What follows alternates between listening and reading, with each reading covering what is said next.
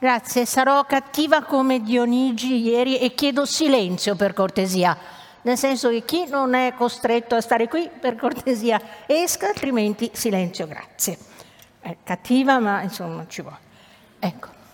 E clemenza, parola che non è giustizia, ma che ha un collegamento ovviamente con la giustizia, metterò qua l'orologio, ecco, e come diceva giustamente la persona che mi ha introdotto, di questi tempi bizzarri, mi riferisco soprattutto anche al periodo pandemico, si sono sentite invocazioni alla clemenza nel mondo della scuola, soprattutto anche nel mondo dell'università. A noi è stato detto in un'università svizzera siate clementi con gli studenti, che fa anche rima. E poi l'hanno detto anche su, su autorevoli giornali eh, autorevoli intellettuali. Eh. Allora mi sono chiesta che cos'è la clemenza, cosa voleva dire siate clementi. Io vorrei essere giusta, vorrei essere clemente. Ma e allora che cos'è questa particolarità? Allora, come dire, questa domanda, questo contesto mi sono venuti incontro loro e mi hanno detto mm, così, pensaci sopra, allora ci ho pensato sopra. E mi sono detta che l'esortazione a essere clementi non è siate buoni, non ci hanno detto siate, siate buoni, ci hanno detto siate clementi, siate comprensivi, perdonate, ma la clemenza non è neanche il perdono. La clemenza sarebbe quel, quel principio che non solo non nega l'applicazione della giustizia, anzi vuole giustizia e poi va più, un po' più in là, come un'eccedenza, come qualcosa che sporge al di fuori. Quindi emettete un giudizio giusto, secondo equità, poi però pizzichino di sale, di zucchero, insomma, di clemenza nei confronti del reo, che poi di nuovo alla scuola o all'università dove sono i rei, dove sono i colpevoli. Chi non ha imparato, concedete le sufficienze a chi non ha imparato, insomma un discorso che non, che non riuscivo bene a cogliere. Allora, la clemenza è come il perdono? Che fa sentire me- meglio, pare, tutti quanti, carnefici e vittime, ma non è il perdono. Allora che cos'è? Qual è la sua condizione? Qual è la sua ontologia? Quali sono i motivi? L'utilità? Chi deve esercitare clemenza? Il giudice buono? Il padre indulgente? L'insegnante benevolo? Il sovrano misericordioso? Il politico populista? Perché in realtà la clemenza richiede un superiore e un inferiore è, è una virtù pubblica, non è tanto una virtù privata interna come la bontà, per dire, è la virtù dei potenti, che talora interviene appunto con la giustizia che tramite la grazia, che è un provvedimento di clemenza, per esempio risparmia la vita, risparmia anni di pena. Oggi il termine clemenza, che manco si usa nel senso che è una specie di ombrello che copre istituzioni come eh, grazia, amnistia, indulto, eccetera, si applica a contesti di giurisprudenza. E è una mitigazione della retribuzione, ma io non faccio un intervento giuridico, non ho le competenze, le lascio a Ferraioli o chi per esso, ma non è il mio campo. Io vorrei fare un intervento filosofico e, e vorrei fare con questo anche un omaggio a due persone. Uno è il filosofo italiano che ha importato il nuovo approccio alla teoria della giustizia e mi riferisco a Salvatore Veca. Salvatore Veca, che è stato per me un ma- giovane maestro e un amico di una vita, ci ha lasciati un anno fa, nell'ottobre del 21. E io penso che senza di lui un festival filosofico sulla giustizia forse non avrebbe neanche avuto luogo. E poi nel novembre del, 200, del 2019 se n'è andato l'amico nostro di tutti, Remo Bodei, e senza il quale non ci sarebbe proprio stato il Festival di Filosofia, già che se l'ha inventato lui.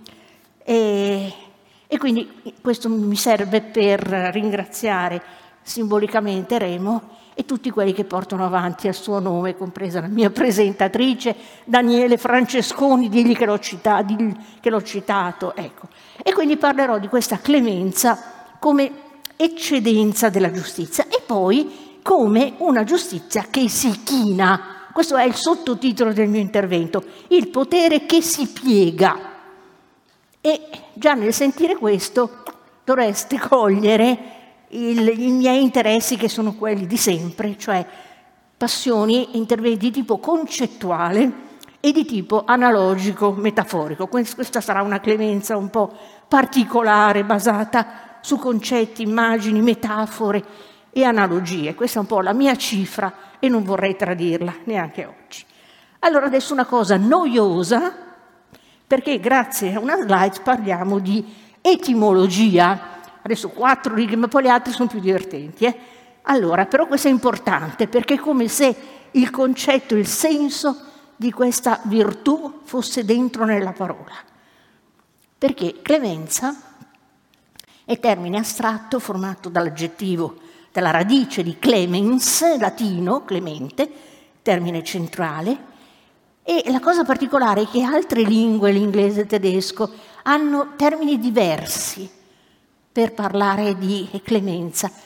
E però bisogna che ci rifacciamo questa radice latina che poi è, si rifà a sua volta a una radice greca, clino. Clino che vuol dire piegare, inclinare. La ritrovate nel clima, è l'inclinazione dell'asse terrestre, la latitudine, la ritrovate nel clinico, nella clinica, che è il luogo in cui il medico si china sulla cline, sul letto del malato. Tutta una storia di inclinazioni.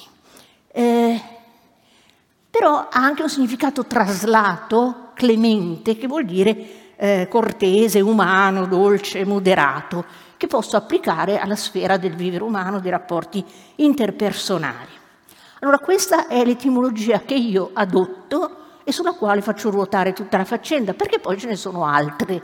Ecco, potrebbe venire clemenza dal verbo greco che leo, che vuol dire carezzare, addolcire, placare, Oppure potrebbe anche venire da due termini latini, clam, guardate che meraviglia, eh? la pinza, ecco qua. Clam di nascosto e um, clepo, cleptomane, eh, rubare, e vorrebbe dire qualcuno che si muove silenziosamente, quindi un clepomenos sincopato in clemens, forse. Ecco, io però adotto l'etimologia del chinarsi, a rischio di fare falsa etimologia, ma siccome ho dei precedenti illustri che sono Platone, nel Cratilo, che si inventa di quelle etimologie che sono del palle colossali, eh, Isidoro di Siviglia, erudito dell'VIII secolo, protettore di Internet, Sant'Isidoro di Siviglia, e eh, ovviamente il grande filosofo tedesco Heidegger, che anche lui si inventava etimologie a manetta. Bene, questa qui però è quasi non inventata, insomma è realistica, che venga da Clino. Ehm, allora è posizione, una posizione obliqua, obliqua come gli atomi di Lucrezio, che subiscono una deviazione, uno scarto, si collocano in maniera obliqua. E chi ha pensato queste cose che io adesso adotto in un'altra condizione è la grande filosofa Adriana Cavarero che ha parlato qui al festival venerdì, la quale, c'ho l'immagine, eccola qui, la quale non si è occupata di clemenza, però si è occupata di inclinazione. E senza l'inclinazione, scrive lei, la natura non avrebbe creato nulla, come dice Lucrezio, appunto, senza l'inclinazione degli atomi. Nel suo libro, Inclinazioni, che è del 2013, Cavarero eh, associa l'inclinazione anche al gesto materno, sul quale tornerò. Anche un gesto materno e paterno di benevolenza è anche prendere sulle ginocchia. Questo è un tema cristiano. Cristo che ti prende sulle ginocchia e ti vezzeggia quasi.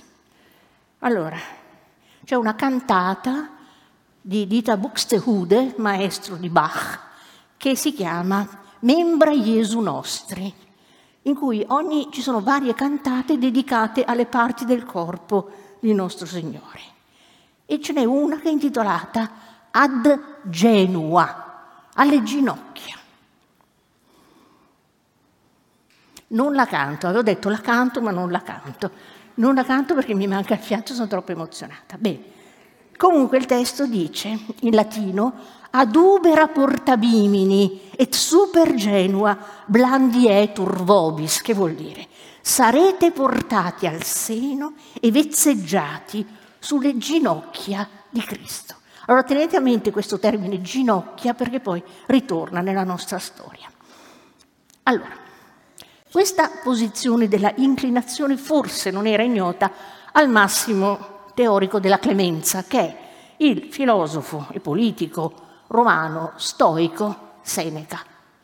Seneca scrisse un trattatello De Clemenzia, che è uno dei riferimenti d'obbligo quando uno pensa alla clemenza non può non andare a leggere De Clemenzia di Seneca, ma non può anche non pensare a un'opera lirica, l'ultima opera di Mozart, la, la Clemenza di Tito, imperatore bastardissimo che aveva fatto morire, uccidere milioni di ebrei, ma che pare fosse clemente, ma ne parliamo dopo. Ecco, parliamo invece di Seneca, il quale imposta la sua definizione di clemenza nel seguente modo. Lì vedete il testo latino, clemenza est inclinatio animi ad lenitatem. La clemenza è una tendenza, un'inclinazione dell'animo alla dolcezza, alla benevolenza, l'enis. Cosa fa l'animo? Si inclina, si piega. Ma l'animo di chi? L'animo del superiore, l'animo di chi detiene il potere, la madre, il giudice, il comandante, l'insegnante, cioè un potente che si inchina verso l'inferiore e, se vuole dimostrarsi clemente, mitiga la pena, la abolisce, la punizione, il castigo, ma e questa è la tesi fondamentale che io vi porto, si piega anche l'inferiore, si piega anche chi impetra clemenza. Lo dice Francesco Petrarca, che poi tornerà ancora, nella canzone alla Vergine, che chiude il canzoniere, verso 63. Cosa fa Petrarca? Invoca alla Vergine grazia e clemenza e il verso dice con le ginocchia della mente incline. Si inchina con le ginocchia della propria mente. Ecco. Allora tenete a mente tutte queste cose che ci servono per il nostro mosaico, in cui dicono gli studi canonici sulla clemenza che perché ci sia clemenza servono alcune condizioni. Quindi che ci siano, ripeto, un superiore e un inferiore, perché la clemenza è asimmetrica, va dall'alto al basso poi che ci siano un crimine, una mancanza e poi un colpevole, più o meno assodato, un reo, verso il quale il potente si china. Allora, ripeto, no, questa è la definizione classica, ma nella mia lettura ci sono due piegamenti, due inclinazioni, del potente e del, sentite un'altra parola, eh, una parola, del supplice, supplicare, piegare sotto, le ginocchia. Allora la mia lettura della clemenza che vi porto parte da questo doppio ordine di inclinazioni, da questo piegarsi parallelo di chi sta in alto e di chi sta in basso. Un alto e un basso che riflettono una dignità e un rispetto, altri temi che sono stati toccati in questo festival, che non sono soltanto di chi sta in alto, di chi graziosamente si piega. Allora, uno delle, degli aggettivi della, della regina Elisabetta, che Dio l'abbia in gloria, è sua graziosa maestà, che non vuol dire che ella sia carina o che cosa, ma che concede le grazie, ha il potere di concedere la grazia. Questo vuol dire Your Gracious Majesty, che uno pensa, vabbè, non importa. Eh, ecco, ma in questa tesi la dignità e il rispetto non stanno soltanto, anzi meno dalla parte del potente che non dalla parte dell'umile, altra parola, umilis, humus, terra, umile è chi sta vicino alla terra. La clemenza richiede un posizionamento reciproco, un piegarsi di entrambe le parti in gioco. E adesso lo vediamo nel gioco delle ginocchia, a cui arrivo. Quindi, la clemenza viene dopo la giustizia, ma la giustizia, per definizione, è retta, di ritto, eh? Recht, Gerechtigkeit. Tutti questi termini mi danno l'idea di una persona, di, appunto una giustizia che come non c'è l'immagine del festival. Nell'immagine del festival si vede soltanto la spada e la bilancia, ma la, la giustizia ben altre cose. Bene. Allora, questa giustizia che voglia mostrare anche clemenza, che cosa fa? Mostra un ginocchio. Come in questa immagine, un ginocchio piegato, nudo, in ogni caso evidenziato. Vedete che con la mano si solleva la sottana. Questa statua la vedete tutti bene? Ecco, questa ci sta dicendo è una giustizia clemente. Oltre che dolens, è clemens. E adesso vi faccio vedere un sacco di immagini meravigliose che tutti ci passiamo davanti, beh non tutti andiamo proprio lì a, a Bienne, però se uno va a Bienne dice oh che bella, dice ma chissà perché avrà quei bottoni sulle gambe e queste... sta mostrando le ginocchia. Altre figure, abbiamo queste, si chiamano fontane della giustizia, Brunnen. Queste hanno un ginocchio solo in evidenza, ma lo vedete? Poi ce ne abbiamo altre, Boudry, Lausanne, Moudon, questa è la prima, quella lì di Boudry, ha dei gamboni, eh, ma eccola lei.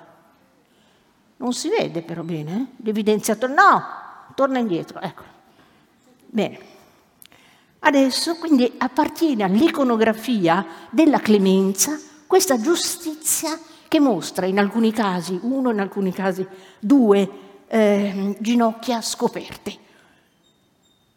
Quindi senza rinunciare alla rettitudine, la giustizia incorpora la clemenza ma non lo sa praticamente nessuno.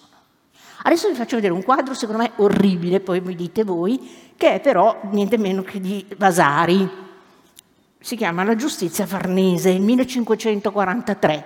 Eccoli, eh, Giorgio Vasari, che secondo me faceva meglio se scriveva le vite degli illustri eh, architetti o pittori piuttosto che dipingere egli stesso. Comunque questa è una giustizia di cui vedete questo acrobatico ginocchio, lo vedete che ci avrebbe la sottanella, mm, questo drappo blu che mostra il ginocchio in maniera molto contorta e acrobatica. Bene, quindi il pittore le scopre eh, la gamba, alza la veste, voi andate in rete, trovate questa giustizia farnese, una descrizione accuratissima di tutta la simbolica che c'è lì dietro, compresa la serpe, le due colombe, vi spiegano tutto, ma che qualcuno gli venga in mente di spiegare il senso di quel ginocchio? No, tranquilli. Allora perché il ginocchio? Allora uno comincia, cerca, cerca, va in biblioteca, trova. Ecco, come abbiamo detto, uno che studia eh, non è che un po' se le inventa, cioè, però fa delle ipotesi, però poi le deve verificare, cioè, cosa sarà? Allora, perché per i nostri antenati, greci soprattutto, ma poi tutta la tradizione, proprio la potenza, la stabilità del corpo riposa su questa giuntura fondamentale e spero me lo possa confermare la mia presentatrice, la professoressa Mingucci, che è un'esperta delle dottrine della riproduzione in Aristotele. Ecco, vedete cosa studiamo noi filosofi? La riproduzione in Aristotele, comunque va benissimo. Ecco, e... allora, quindi questa possibilità di mostrare clemenza quando il ginocchio è piegato. Adesso vi faccio vedere un'altra immagine.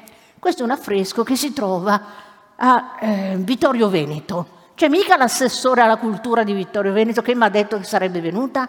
No, vabbè, niente. Come non detto. Perché cosa succede? Che un paio di mesi fa vado a Vittorio Veneto a fare una conferenza, in realtà sul buio. E ho guardato in rete la sala in cui avrei parlato, ma mica per niente, volevo vedere se c'era il tavolone davanti o se avrei potuto parlare liberamente. E intanto che guardavo la sala mi colpisce la, l'affresco che si trova tra l'altro così sul soffitto, io l'ho messo per cos'ha, ma perché questa è l'incoronazione di Ferdinando d'Asburgo, re del Lombardo-Veneto del 1838, dipinto dal pittore ignoto ai mai più Giovanni de Min nel 1841. Questa è, ma lì dentro io guardo bene e dico, ma tu guarda, c'è la giustizia. Perché non, non, punta questa cosa qui? Cosa devo usare per farla venire fuori? Il primo in alto? Giovanotti? Va, come devo fare per puntare? Non punta, non punta.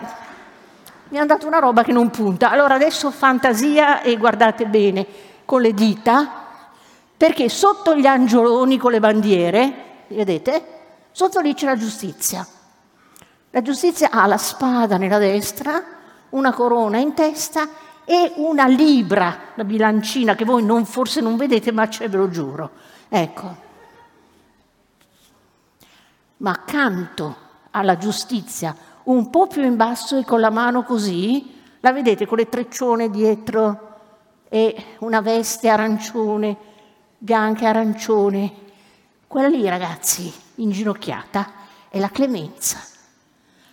Quella è la clemenza la quale a sua volta, lo vedete, è circondata da persone inginocchiate, prostrate, da supplici. E cosa fa? Tende la mano sinistra nei confronti del sovrano, nei confronti del sovrano, nei confronti del ginocchio del sovrano che è scoperto C'ha la calzamaglia, perché insomma era sempre un sovrano, mica poteva andare in giro così, ma il manto copre un ginocchio solo. Un altro scoperto. Questa immagine vi sta dicendo, cioè il sovrano è giusto, il sovrano è anche clemente. E di nuovo non lo sa nessuno, neanche l'assessora alla cultura, ecco, che però mi ha detto che sarebbe venuta invece niente. E allora, non c'è bisogno, no? Allora cosa fece il sovrano, ma credo prima di questo dipinto, mm, promulgò un'amnistia generale, veramente, fu veramente clemente per tutti i detenuti di reati politici nelle province italiane dipendenti dall'Austria. E questo non posso puntare perché non funziona, lo vedete in tutte quelle donne turrite, cioè con la, una torre in testa, sotto gli angioloni con le bandiere. C'è tutta una sfilza di donne, di immagini femminili con una torre in testa, esattamente. Quelle lì sono le province italiane i cui detenuti per reati politici vennero graziati. Bene, allora torniamo alle ginocchia e diciamo che oltre a essere simbolo di stabilità, potenza, eccetera, il ginocchio è anche simbolo di forza generatrice. La VIX generatrix, sede della paternità, sede della vita, sede della facoltà generativa.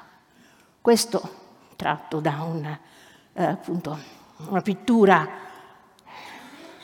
del 400 a.C., è lo straordinario parto di Zeus, in più un parto maschile, eh, un furto della, della maternità, insomma, perché il padre degli dei di fatto, è la nascita di Zeus dalla coscia di, Giove, di, Ze, sì, di Dioniso, dalla coscia di Zeus in prossimità del ginocchio, perché lì sta la forza generatrice. In greco ginocchio si dice gonu, gonatos, anche nel senso traslato di angolo, il goniometro è quello strumento per misurare gli angoli o la trigonometria, però gonu, gonus è affine a genos, generazione, ai termini per essere generato, nascere, gignomai, anche gignosco, conoscere, riconoscere. E adesso un bel termine, un'altra parola di quelle interessanti, che è genuino. Uno pensa genuino è il formaggio, genuino è il latte, insomma.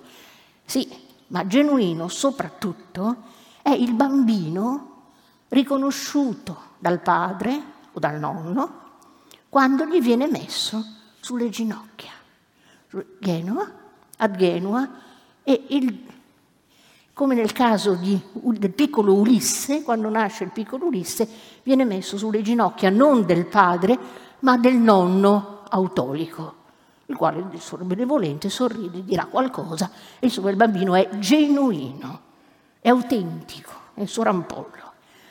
Ma questa parte sulla generazione la mettiamo un po' da parte e rimaniamo sul ginocchio come simbolo di potenza e di maestà. E quando è piegato, di clemenza. Guardate che meraviglia. Queste sono la statua di Zeus eh, che si trova a San Pietroburgo all'Ermitage, questi sono eh, 18 secoli dopo Napoleone, l'idea è sempre quella, il ginocchio scoperto. Sono sovrano, sono potente, sono giusto e sono anche clemente.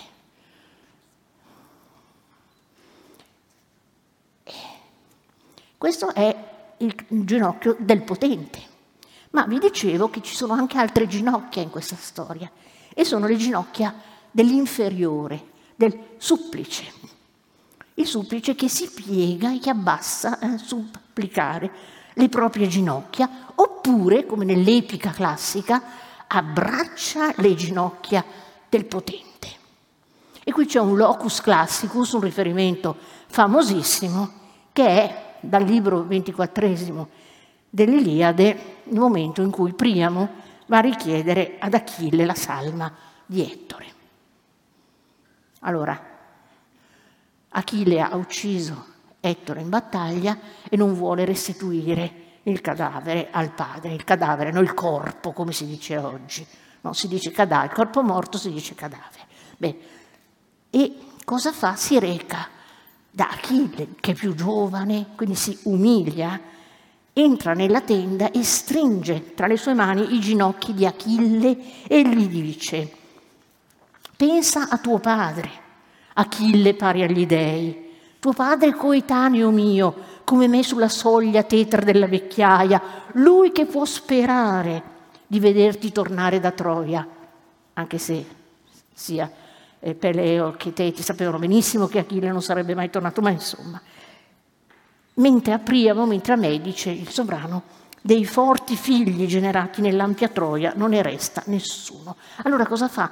Achille, anche in vista del riscatto, perché eh, Priamo è andato lì dicendo sì, ridammi la salma di Achille perché sei clemente, ma anche perché io ti porto buoi e offerte di tutti i generi. Ecco, cede, si dimostra clemente, fa lavare, ungere, vestire la salma di Ettore e rende al vecchio padre la salma del figlio.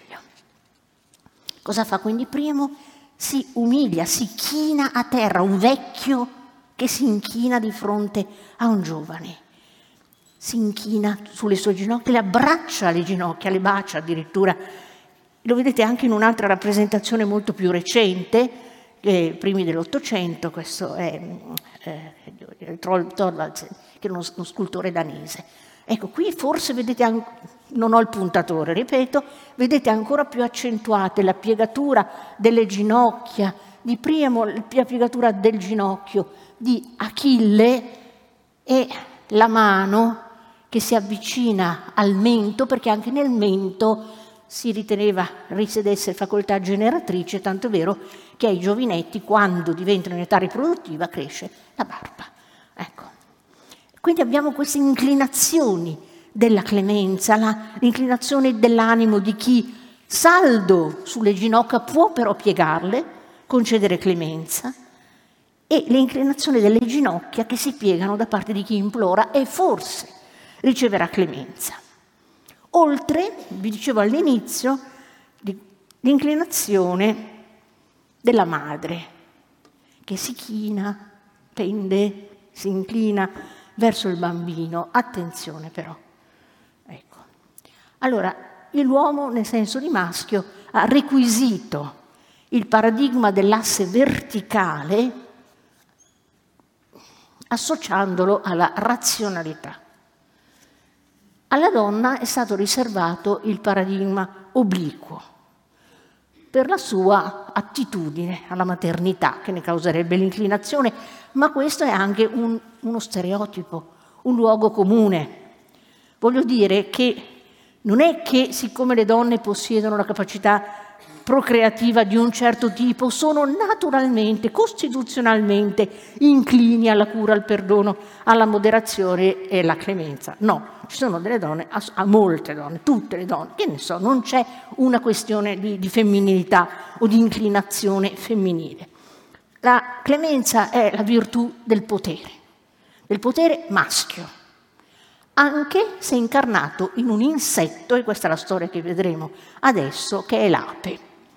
Ma prima di raccontarvela, noto, ripeto, che l'inclinazione materna, per esempio in tutte le, le Madonne, tutti i quadri delle Madonne cristiane che si piegano sul divino infante, non è la piegatura essenziale della donna, che si realizza solo con questa piegatura, è un'inclinazione per tutti, raccomandabile, se ha da esserlo, per ognuno, ma non è un, un paradigma obbligato. Io penso che non esistano virtù maschili e femminili e quindi la clemenza secondo me non è una virtù femminile e boh, questa è la mia opinione, ma chiudiamo qui e passiamo alle api, che è un'altra cosa meravigliosa. Ecco, un'altra immagine della clemenza del sovrano, che però è ancora meno nota del ginocchio. Eh? E viene dalla vita degli animali, qui abbiamo appunto la competente massima che mi contraddirà se io dico delle stupidaggini. Ecco, questa volta non sono le ginocchia delle api, ma è il pungiglione. Purtroppo non ho trovato un'immagine più bella, godetevi questa e basta. Ne parla sempre Seneca nel suo trattatello sulla clemenza. Seneca era niente meno che il precettore di Nerone, non gli è andata tanto bene nella sua opera formativa. E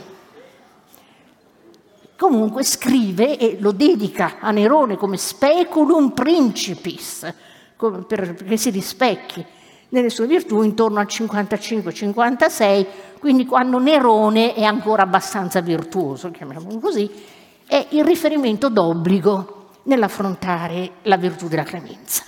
Accanto, ripeto, a, a Mozart la clemenza di Tito, ma qua ci arriviamo dopo.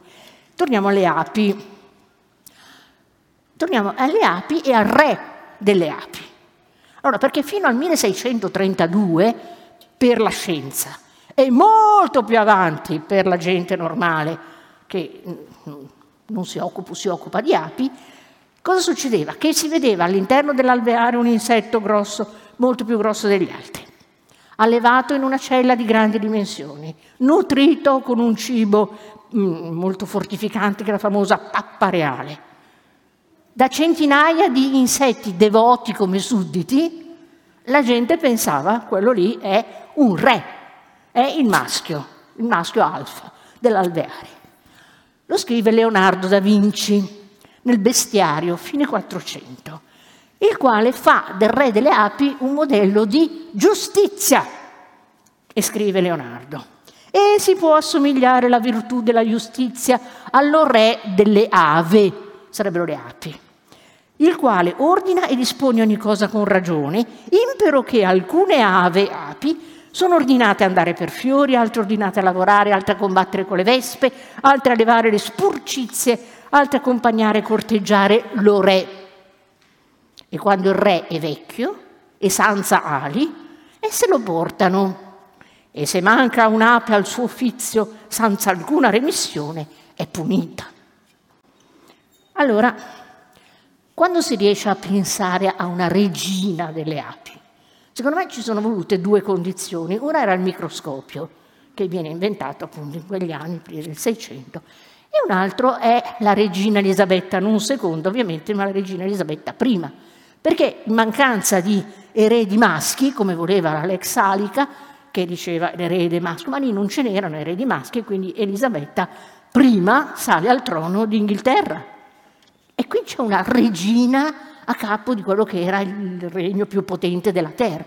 Quindi insieme al microscopio ci sarà mica una regina, quella bestiola lì, più grande delle altre, delle altre eccetera. Quindi, se il re delle api di Leonardo era un esempio di giustizia, quello di Seneca è un esempio di clemenza. Perché? perché la credenza diceva pure che il re o la regina poi delle api non aveva il pungiglione. Quindi, eh, scrive Seneca, il re delle api di corporatura grande e lucente, possiede un nido ampio e sicuro, si astiene dal lavoro, ma sorveglia quello altrui, se si perde l'intero alveare si disgrega, ma soprattutto, mentre le api, laboriose quanto aggressive, lasciano il pungiglione e la vita nella ferita, il re è privo di tale arma. Perché? Perché la natura ha voluto che non fosse efferato. Un modello notevole questo per i grandi re. Citazione di Seneca, finita. Allora tutta questa storia del re che non ha il pungiglione e quindi è clemente continua a circolare. Continua a circolare in Basilio, in Ambrogio, Sant'Ambrogio. Perché Ambrogio si chiamava Ambrogio? Ambrosios, perché quando era in culla, in fasce, si posarono le api sulla sua bocca senza pungerlo. E questo voleva dire che avrebbe avuto un'eloquenza dolce come il miele, la signora lo sa perché annuisce. Beh, ehm, nel Medioevo la faccenda diventa un luogo comune. Petrarca, rimedi all'una e all'altra fortuna, una parte abbastanza sconosciuta di Petrarca, in cui dice che nulla è superiore alla clemenza e sarebbe auspicabile che la natura disarmasse i re degli uomini come lo fa con i re delle api.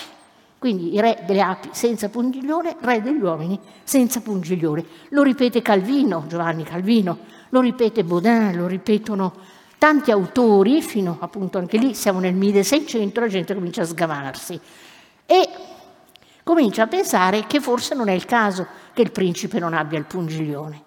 Forse è meglio che abbia delle armi a sua disposizione e se non lui, almeno i suoi ufficiali. Eh, quindi cominciano i teorici gesuiti, mica calvinisti, a pensare che forse è meglio che il sovrano il pungiglione ce l'abbia. Però questa credenza va talmente avanti, eccolo qua, che le api trovano posto anche nel mantello, nei simboli imperiali e negli araldi, negli stemmi di Napoleone I, che sono costellati di api, che sono, è vero, un simbolo massonico, che sono, è vero, per gli antichi egizi un simbolo di resurrezione, di immortalità, ma che noi sappiamo sono anche un simbolo di clemenza. Allora, nonostante questa ripresa, siamo appunto nel primo 1800, però contemporaneamente la eh, scienza politica aveva cominciato ad avanzare delle riserve contro questa naturale clemenza del re delle api, per esempio Thomas Hobbes, che era un altro sgamato, dice sì, nella natura va bene, ma eh, tra gli uomini è meglio che, eh, che, la concordia venga garantita da un contratto piuttosto che dalla, dalla clemenza sovrana, finché si arriva a Voltaire che come sempre si prende gioco di questi paragoni e dice che gli animali non è detto che siano... Eh, anzi che gli uomini non è detto che siano come gli animali, perché sono molto peggio. Comunque, continua questa idea della clemenza sovrana paragonata al re delle api senza pungiglione. Chi mette in crisi questo modello dell'alveare come comunità prospera, lo sappiamo meno male in tanti, nel 1705 Bernard de Mandeville che scrive la famosa favola delle api, in cui rendendosi caposcuola di tutti i liberisti e neoliberisti, non liberali, di tutti i tempi, dice no, l'alveare altruista, in cui tutte le api sono virtuose e lavorano per il benessere degli altri, non funziona. Funziona l'alveare egoista, in cui ogni ape lavora per sé, e anche a costo di frodare e ingannare. Così, questo è il mito liberista, neoliberista che le api raccolgono tanto miele, tanta ricchezza e poi questa fluisce su tutti, poveracci e ricchi. Ecco, sempre al Festival di Filosofia Stefano Zamagni ci ha detto balle, cioè non è vero e quindi e ha portato invece l'esempio non dell'alveare del miele, ma quello della marea. Diceva, quelli che vogliono sostenere questo principio dicono che la, marea, la ricchezza è come la marea, no? Si tira su tutti, le zatte, le barche dei poveracci e gli yacht dei ricchi. Diceva lui, non è vero perché le barche affondate, quelle rimangono giù e lì stanno. Ecco, comunque, la, paragone, questo paragone della società delle api con la società umana continua a lungo e con, in qualche modo riemerge anche ai nostri giorni. Perché? Perché oggi si sente sempre più dire che la collettività deve prevalere sui singoli, la comunità deve imporsi sull'individuo, il noi deve imporsi sull'io. E è come se prendessero piede in questo momento modelli di tipo collettivistico, comunitario, in cui la voce dell'individuo viene soffocata in questo ronzio dell'alveare tutti insieme. E questi sono messaggi che sembrano tanto dolci come il miele, ma hanno qualcosa di inquietante nell'idea che tu non sei niente, la comunità è tutto. E che secondo me è una variante altrettanto pericolosa che dire tu sei tutto e la comunità non è niente. Ecco, ma siccome questa è una questione controversa, la lasciamo un attimo da parte e passiamo alla... Vado bene? Sì, sì, vado benissimo ehm, all'opera di Mozart che vi avevo detto, La Clemenza di Tito. Eccola qua. La Clemenza di Tito è scritta, nel, è l'ultima opera di Mozart, 1791, in onore dell'incoronazione di Leopoldo II, imperatore del Sacro Romano Impero, che non soltanto era imperatore del Sacro Romano Impero, ma viene eletto, eletto nominato anche re di Boemia. Allora, in occasione di questa nuova si è accaparrato anche la Boemia, eh, viene, eh, viene, non pubblicata, come si dice, viene eseguita ecco, l'opera, ispirata dal comportamento dell'imperatore Tito, che viene chiamato da Svetonio delizia del genere umano.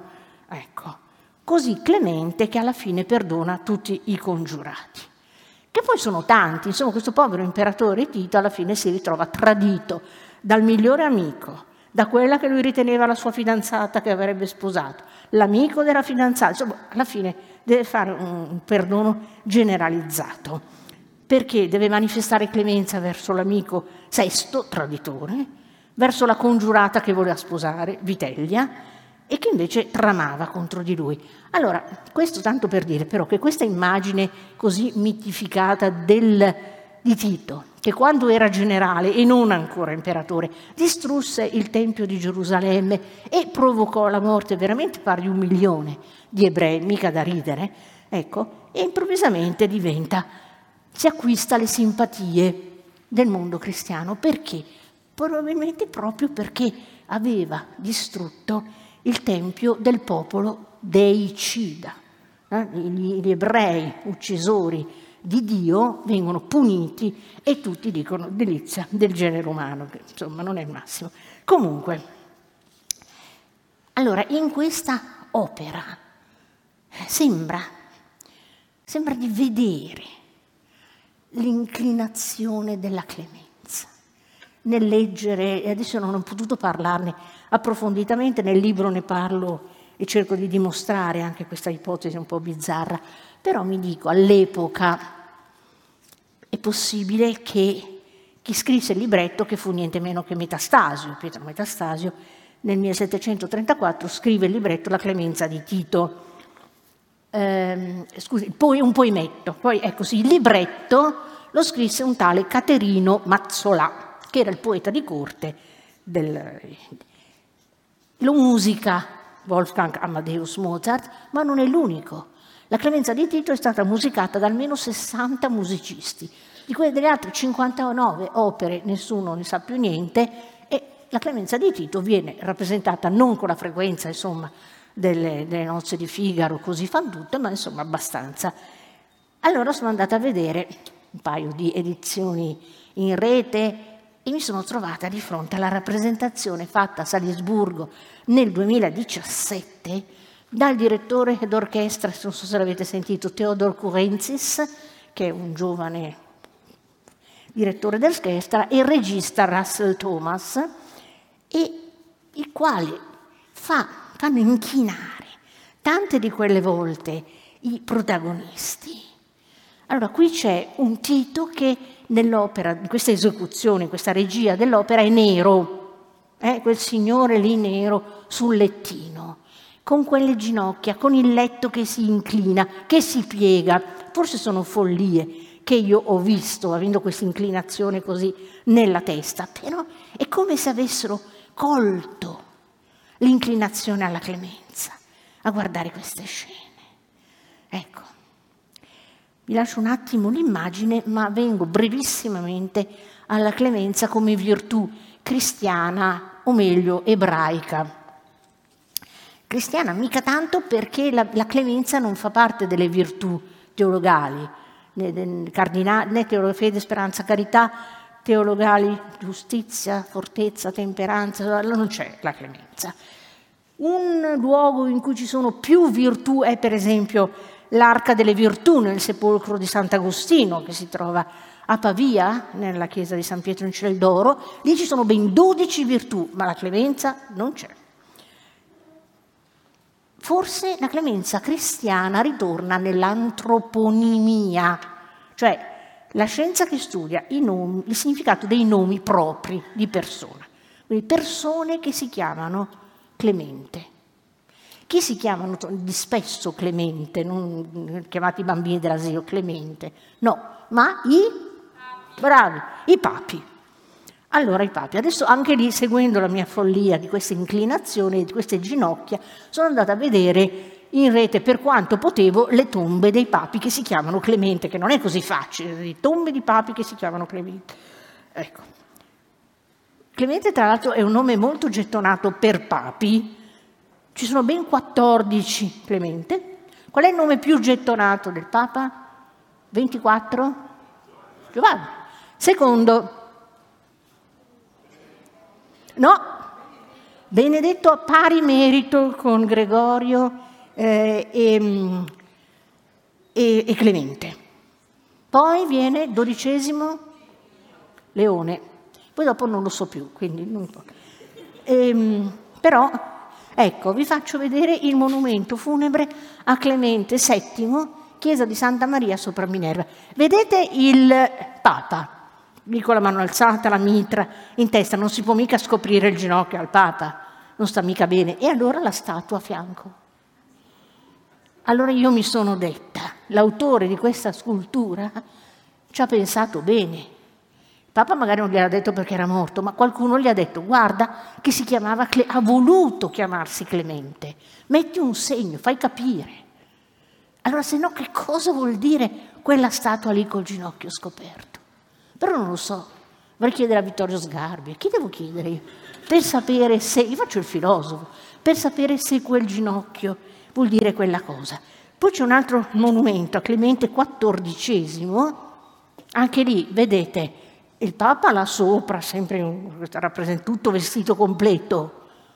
Però qui questa donna dolente, di nuovo al ginocchio sinistro scoperto. Come dire, di nuovo mi chiamo Clemente, sono il Papa Clemente. Adesso un salto, anche questo breve, nella tradizione ebraica, perché lì c'è un grosso momento di clemenza, grossissimo momento di clemenza, che è il giubileo. Allora il termine giubileo non viene dal grido di giubilare, giubilate, no, jubilum in latino, no.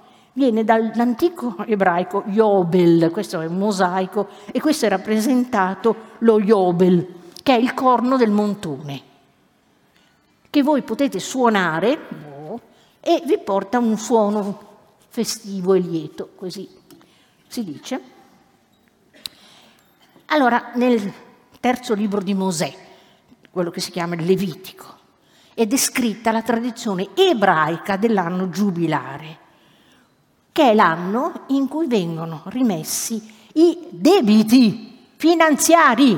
Le pecore, non c'è soldi, credo non ci circolassero allora, non so quanto si pagasse, sacchi di grano. E questo, un, una remissione parziale c'era già ogni sette anni. Poi 7 per 7, 49, al cinquantesimo anno c'era invece la, che si chiamava l'annus remissionis, c'era invece la remissione dei debiti totali. Grande festa. Cosa fanno i cristiani? Recuperano questa tradizione, sostituiscono ai debiti finanziari i peccati. Un bell'atto di clemenza, siamo nel 1300, no? Bonifacio VIII, il primo giubileo della storia, Dante, la Divina Commedia, tutta quella storia lì. Ecco, e è un atto di amnistia. Tenete presente che in tedesco i debiti sia finanziari sia peccati si chiamano entrambi Schulden. Quindi uno capisce perché con i debiti i tedeschi ci stanno un attimo attenti perché c'è questa sovrapposizione con il peccato. Ecco. Allora nasce con l'amnistia eh, cristiana, anzi poi cattolica, l'anno santo, e nell'anno santo cosa si fa? Si va a Roma a ricevere clemenza, a ricevere la grazia, l'amnistia plenaria. Se si passano tutte le sette porte, insomma, tutte quelle cose lì che bisogna fare, si ha la remissione di tutte le pene inflitte da Dio per i peccati degli uomini. Se si muore in quel secondo lì, zac, si va direttamente in paradiso. Ecco.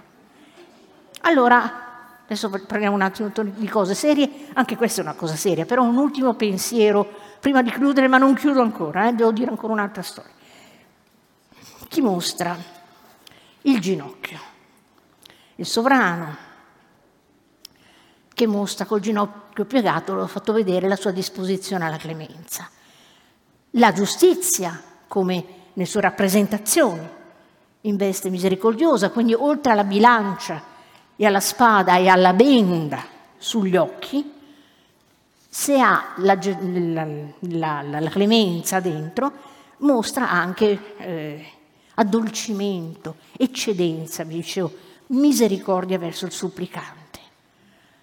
E abbiamo già parlato dell'antichissimo gesto della supplica, abbiamo guardato l'ultimo libro dell'Iliade, quando Priamo si reca da Achille per supplicarlo di rendergli la salma, ma l'Iliade si apre con un altro gesto di supplica. Eh?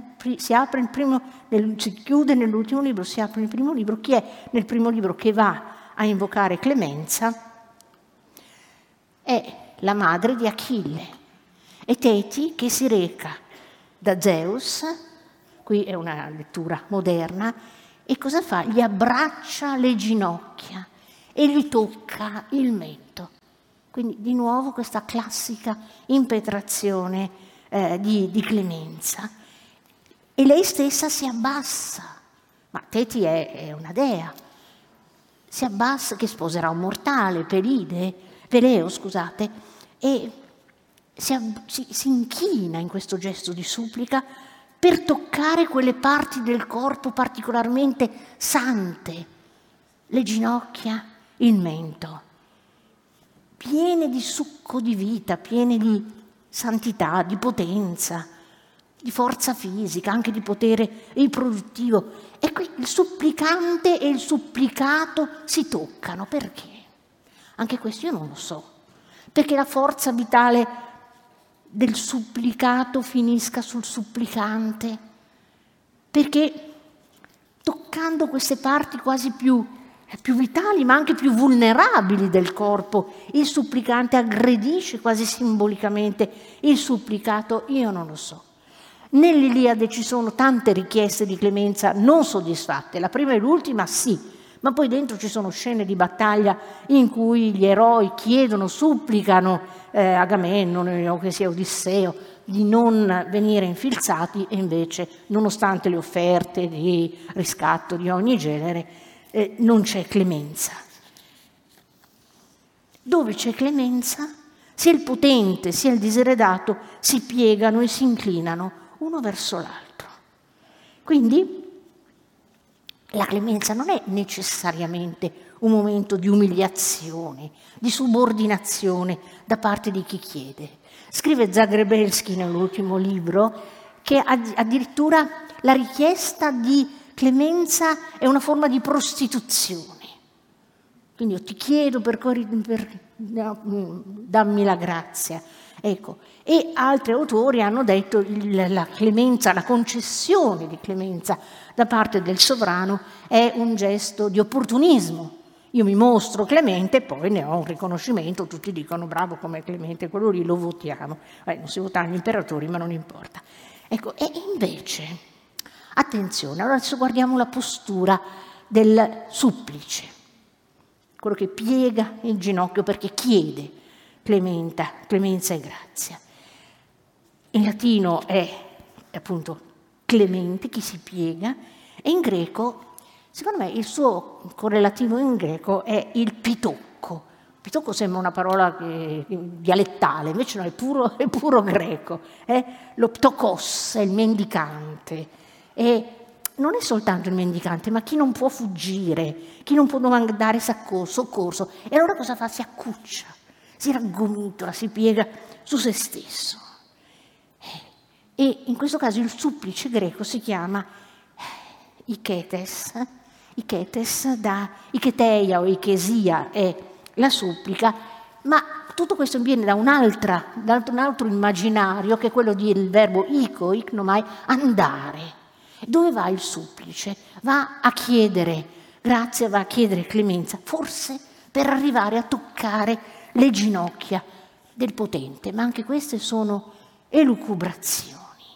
Però è innegabile che al tema della supplica ci sia il tema dell'andare, come è innegabile che con la clemenza ci sia quello del chinarsi e inclinarsi. Il supplice va, va a supplicare, a toccare le ginocchia e intanto fugge da una situazione insopportabile.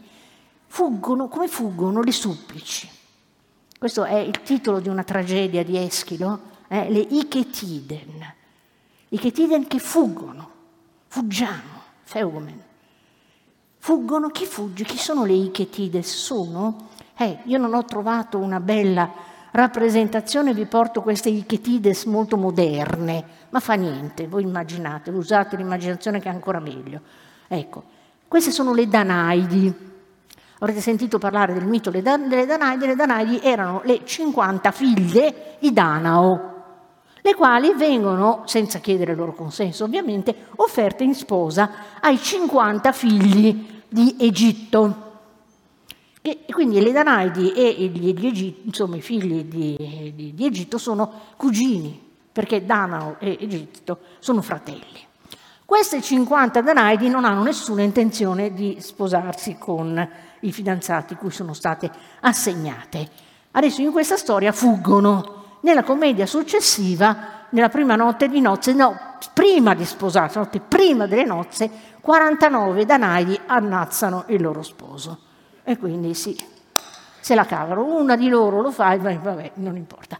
E non si sa perché in realtà queste ragazze non volessero sposare i loro cugini, che poi erano dei bravi figlioli, dei grandi guerrieri, ma non si sa.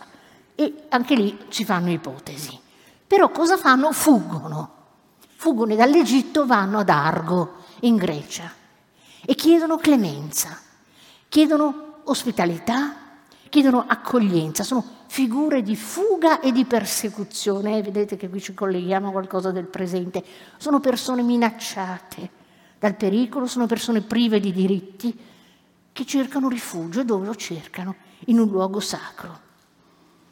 Seguono il destino di Io. Io ero un'altra ragazza della mitologia, una fanciulla poi trasformata in vacca per sottrarsi alle brame eh, di Zeus. E cosa fa? Anche lei fugge, anche lei era fuggita in, in Grecia, dall'Egitto, per sottrarsi al pungolo della sorte. Allora queste ragazze qui non c'è, ma nella tragedia si parla delle ragazze che reggono ehm, baston- ramoscelli d'olivo avvolti in lana bianca, eh? bandiera bianca. Chiedo, chiedo clemenza, chiedo una, una resa delle armi. E attendono il giudizio del re di Argo, chiedono accoglienza al sovrano di Argo che si chiama Pelasgo chiedono Pelasgo accoglici. Pelasgo ci pensa, le accoglie e viene confermato, questa è un'altra roba straordinaria, da una specie di assemblea democratica, l'assemblea del popolo che conferma, approva il giudizio del re e dice bene, le accogliamo. Allora qui entra un'altra storia ancora, ragazzi, posso continuare? Se no mi fermo, è un'altra storia meravigliosa. È la storia di un'altra analogia che viene istituita tra i supplici, non queste supplici e allora devo dare la parola a questo punto a un altro personaggio che facciamo entrare in scena, che è Charles Péguy. Péguy è un poeta, scrittore, filosofo dei primi, fine Ottocento, primi Novecento, prima socialista, poi fervente cristiano, diventa anche frate, molla la famiglia, moglie, figlio, poi va in guerra e muore, povero Cristo, e però eh, allora Peggy è toccato dalla figura dei supplici, ma non sono questi supplici delle, delle Danaidi, sono i vecchi e i bambini dell'Edipo di Sofocle. Allora la reggia di Tebe, la città di Tebe, è colpita da una epidemia di peste terribile. E i supplici vanno con in mano ramoscelli d'olivo coperti di lana bianca e si rivolgono al loro sovrano. Il re di Tebe è niente meno che Edipo. E lo pregano, lo pregano che trovi un rimedio all'epidemia di peste che devastava la città di Tebe. E gli chiedono delle parole. E le parole Edipo le troverà e andrà a cercare, ma perché? Che cosa sta succedendo? Perché c'è questa epidemia? C'è un colpevole, c'è un reo e poi scoprirà che il colpevole è lui perché ha ammazzato suo padre senza saperlo, perché ha giaciuto con sua madre senza saperlo, ci ha pure fatto quattro figli e non lo sapeva e quando nel momento in cui lo sa prende lo spillone della toga e se lo ficca negli occhi e si acceca. Allora cosa fa Peggy agli inizi del Novecento? Individua un parallelo tra questi supplici tebani che si prosternavano ai piedi degli altari e la folla di operai, spinti dalla miseria che la domenica 9 gennaio 1905, e questa è una foto d'epoca, si recarono a San Pietroburgo, in Russia, dallo zar Nicola II, per chiedere condizioni di vita e di lavoro più decenti. La risposta del, dello zar Fu, fu la sua armata a cavallo o a piedi che fece una carneficina. Questi lavoratori che supplicavano lo zar per condizioni, chiedevano clemenza per condizioni di lavoro più miti, furono sterminati, ci furono migliaia di morti. Quella, questa giornata passò alla storia come la Domenica Rossa. Allora cosa fa Peggy? De, dirigeva questa rivista, la, le Cahiers de la Quinzaine, e gli viene un'idea. Allora, i supplici dello zar sono come quelli di Edipo. E da questa idea nasce il titolo dell'articolo, lo vedete, Les suppliants parallèles. L'assonanza di nuovo con le vite parallele di Plutarco, ma insomma lì erano tutti imbevuti di cultura classica così, ecco. E questo testo questo articolo di rivista è bellissimo perché alterna, alterna dei versi di un poeta eh, francese che, aveva, che scritti in, in occasione di questa strage di San Pietroburgo. E poi ci sono pagine dell'Edipo Re di Sofocle in cui i supplici eh, fanno le loro richieste di clemenza e poi osservazioni di Peggy e le sue osservazioni dicono che essere supplice vorrebbe dire assumere una posizione umiliante, vorrebbe dire piegarsi, ma così non è. Un supplice sì qualcuno che si piega ma non davanti a un altro uomo, quanto davanti alla disgrazia. Inevitabilmente le posizioni del supplice e del supplicato si invertono, così il supplicante sta sopra, è superiore a colui cui la supplica è rivolta. Il supplicato è grande e potente, ma il supplice ha una potenza superiore. Il supplice che ha perso la casa, che è cittadino senza città, ventre senza pane, testa senza un letto per sposarsi, è rappresentante degli dèi. Ed è il potente che l'ha ridotto in quella condizione, che ha offeso gli dèi. Peggy sottolinea i legami tra la folla slava San Pietroburgo e la folla ellenica Tebe, tracciando una scorciatoia attraverso i secoli sulla quale forse ci potremmo incamminare anche noi e concludo rapidamente.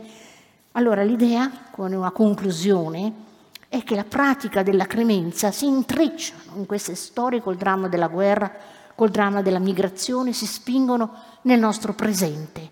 Profughi di guerra, migranti di paesi tormentati dalla miseria, dalla siccità, da governi corrotti e dispotici. Che cosa sono se non i chetini, viandanti, supplici in cerca di ichesia, cioè clemenza, in questo caso come accoglienza e cittadinanza. Che cosa sono le supplici di Eschilo, i supplici di Sofocle e di Peggy? Sono i protagonisti di tragedie di bisogno, di fuga, di migrazione, che attendono che i governanti democratici, i rappresentanti dei cittadini, si comportino come quell'assemblea di argivi che convalida la proposta di accoglienza di Pelasgo. E Pelasgo, il re, è di fronte a una scelta veramente tragica, non come oggi che si dice una scelta tra il male maggiore e il male minore, scegliamo il male minore. Ecco, Pelasgo è di fronte a due mali maggiori.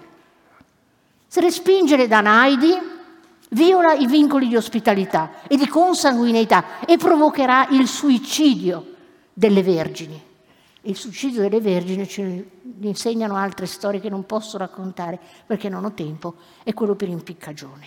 Le vergini si impiccano come se andassero in altalena, come le ragazzine che vanno in altalena. Bene. L'altra alternativa è esporre il suo popolo alla guerra con gli egizi, perché gli egizi dicono se voi accogliete le Danaidi noi vi attacchiamo e vi facciamo la guerra. Allora cosa fa Pelasgo? Va a cercare la soluzione, va a cercare un pensiero profondo, risolutivo, immergendosi negli abissi della sua interiorità simile a un pescatore di spugne. Si immerge nel mare dell'interiorità, cerca la spugna e allora noi, scusate la chiusura poetica, non ci immergiamo a pescare spugne, ma peschiamo conchiglie. Peschiamo conchiglie per estrarne la lana di bisso.